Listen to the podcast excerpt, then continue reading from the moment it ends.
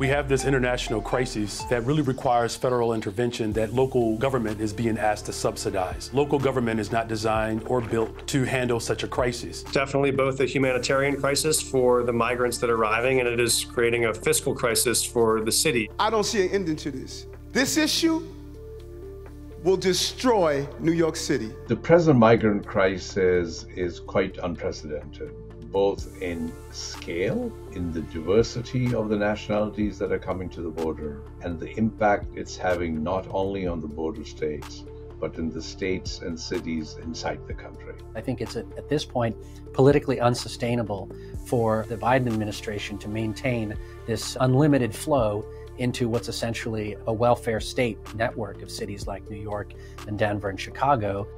So, how long can cities withstand the recent surge of migrants? And what do they need to end the crisis? We have to first acknowledge that there is a crisis. Because if you don't acknowledge a crisis, you can't be in a crisis mode. We have to be in a crisis mode. And this crisis is expensive. In 2018, New York City spent roughly $258 million to fund its immigration services, adjusted for inflation. By fiscal year 2023, the city had spent $1.47 billion servicing those seeking asylum. The city of Chicago spent over $194 million on its new arrivals mission since October 2022. Denver is estimated to have spent between 36.3 million to 39.1 million dollars on migrant support services in 2023. The three biggest items for expenses for new arrivals is housing, education, and healthcare. And they're all three high ticket items. The idea that we could have a generous system of welfare benefits from health to education uh, and so on, and allow the entire world to access those benefits is just mathematically impossible. So we're starting to see the math not adding up in state after state. The sheer volume of newly arrived migrants is a major reason behind the city's struggles. In fiscal year 2022, just over 817,000 new cases were filed in immigration courts across the US. That number exploded to nearly 1.5 million new cases the following fiscal year. The particular background of current migrants also plays a role. The secret sauce of migration has worked in the past is that people would come and they would not depend on the city and state for settling them. They would depend on their social networks, it seems in this case, many of the people coming in are coming where they're not such inbuilt connections.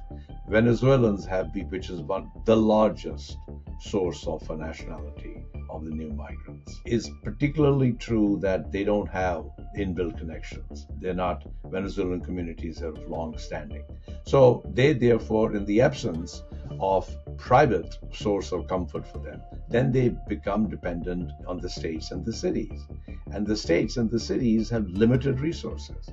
Although immigration has primarily been an area of federal oversight, experts say there just isn't enough federal funding for cities to work with. The current level of federal funding provided to state and local governments is a drop in the bucket compared to the need. Congress has provided a very small amount of money of $800 million for a FEMA program for the entire country for last fiscal year to provide assistance to cities in aiding these newcomers. But cities say this isn't enough. For instance, the $145 million allocated to New York City is less than 10% of what the city spent on migrant services in fiscal year 2023.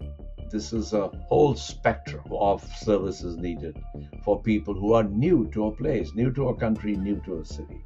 Everything from finding warm clothes for them, to finding jobs for them, to finding shelter for them.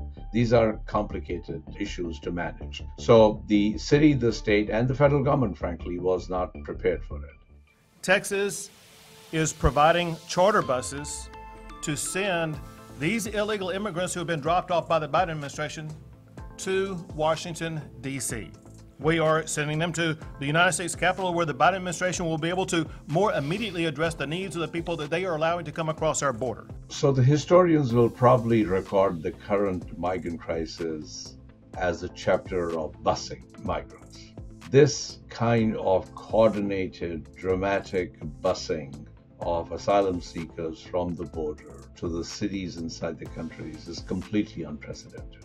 Since the first bus of migrants to Washington, D.C., Texas reported it has transported over 100,000 migrants to cities such as New York City, Chicago, Philadelphia, Denver, and Los Angeles. In 2023, illegal immigration is estimated to have cost Texas taxpayers $13.4 billion. According to the Texas newsroom, the state spent over $148 million busing migrants to sanctuary cities as of January 24, 2024. The Office of the Governor of Texas, Greg Abbott, did not respond to CNBC's request for an interview. The two motives, I think, behind it were one, simply necessity that, that Texas doesn't have the resources to cope with 150,000 people a day being released into the state. It's a big state, it's a reasonably wealthy state, but they just simply don't have the schools, the hospitals, the roads, the housing to cope with that kind of influx. The staggering new record more migrants crossed into the U.S. on Monday than any other day in history. The current crisis of forced displacement is a global phenomenon. There are more people displaced worldwide than ever before, and one out of every five displaced people is in the Americas. But there's also pull factors, is that people have come to realize that if they reach the United States border and they seek asylum, then they'll be let in. And then their hearing will not happen for seven years, during which time they are authorized to work in the United States and they won't be deported. And that has, I think, become a very important magnet. Second of all, it's to make a point that those cities and states like New York and Los Angeles and San Francisco that claim that they are sanctuaries where anyone from anywhere in the world has the right to go there and live, those cities should put up or shut up. In a strategy reminiscent of former President Trump's suggestions for managing undocumented migrants, other southern states like Arizona and Florida have also engaged in the practice of flying and busing migrants to sanctuary cities and states. Sanctuary cities refer to a community with a policy, written or unwritten, that discourages law enforcement from reporting an individual's immigration status unless it involves a serious crime. They want more people in their sanctuary cities. Well, we'll give them more people. We can give them a lot. We can give them an unlimited supply.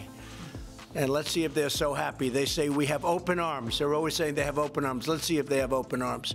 The actions of southern states have been criticized as a political stunt. I think it's politically motivated. I mean, it's certainly not coming out of the goodness of heart or for the concern of the migrants. I mean, if the governor of Texas was concerned about migrants, which he alleged he was by busing them, then he would have consulted the mayors and the governors of the places he was sending them to.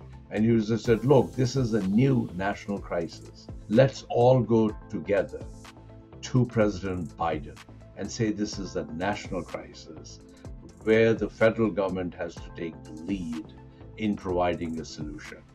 Instead of doing that, he just made it a political ploy for the cities to feel the pressure.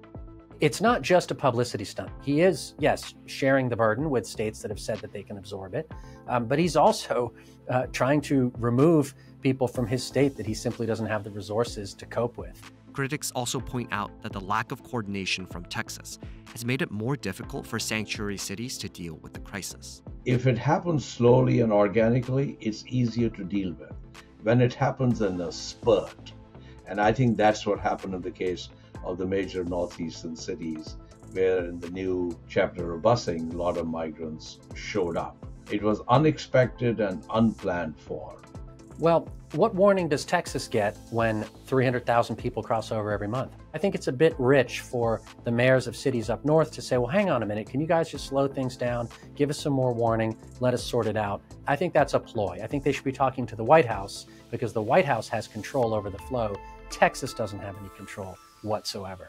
As pressure continues, cities like Chicago and New York have begun putting more restrictions on migrant drop offs to stem the flow. In January 2024, Mayor Adams also announced a lawsuit against charter companies hired by Texas to transport migrants into the city. But what cities say they need the most right now is federal assistance. I think the federal government was late coming to this. We should have developed a mechanism for reimbursing impacted states and cities early on. Unless we get the reimbursement scheme under control, I think cities will suffer for a long time. Even sanctuary cities that said, you know, come one, come all, are now begging the Biden administration to unloose the, the coffers and get them more federal money, which is why it's become such a big issue in, in Washington, because you're asking essentially a Congress that passed laws that explicitly ban what the president is doing in terms of catching and releasing people at the border and his parole programs. You're asking that same Congress that's watching the laws that it wrote be flouted to pony up $20 billion or more to go to grants for people crossing the border to provide services in many cases that are not provided to American citizens. So it's become politically contentious.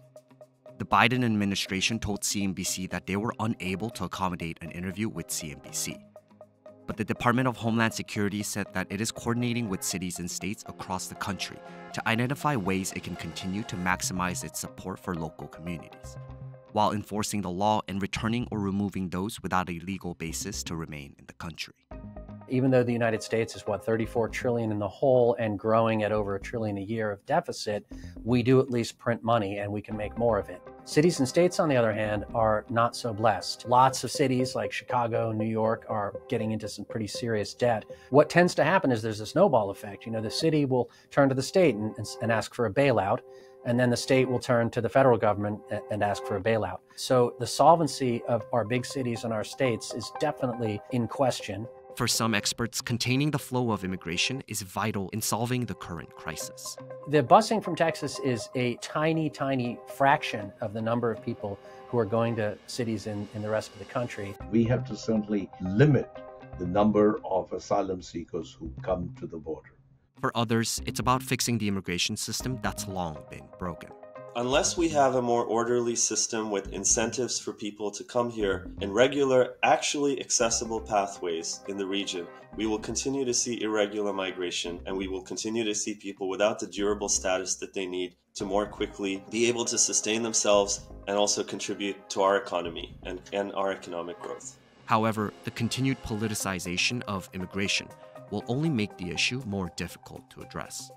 The more we politicize and weaponize this issue, the less likely it is that we will solve it. I'm an immigrant myself. I came here when I was six. This country was built by immigration, but it was also built by laws. And ultimately, the number of people that come into this country and the terms under which they come is a decision that's made by our elected officials. If we allow a veto to the entire world to just bypass our laws and do whatever they want, then we've lost our sovereignty, our national sovereignty, and we've lost the rule of law. So I regret that the argument isn't a debate between left and right about what immigration levels are in the interests of the United States as a whole, and we come up with a compromise where no one's happy. Instead, we just stay in our corners and sling mud at each other, and meanwhile, the border's wide open and no one's happy.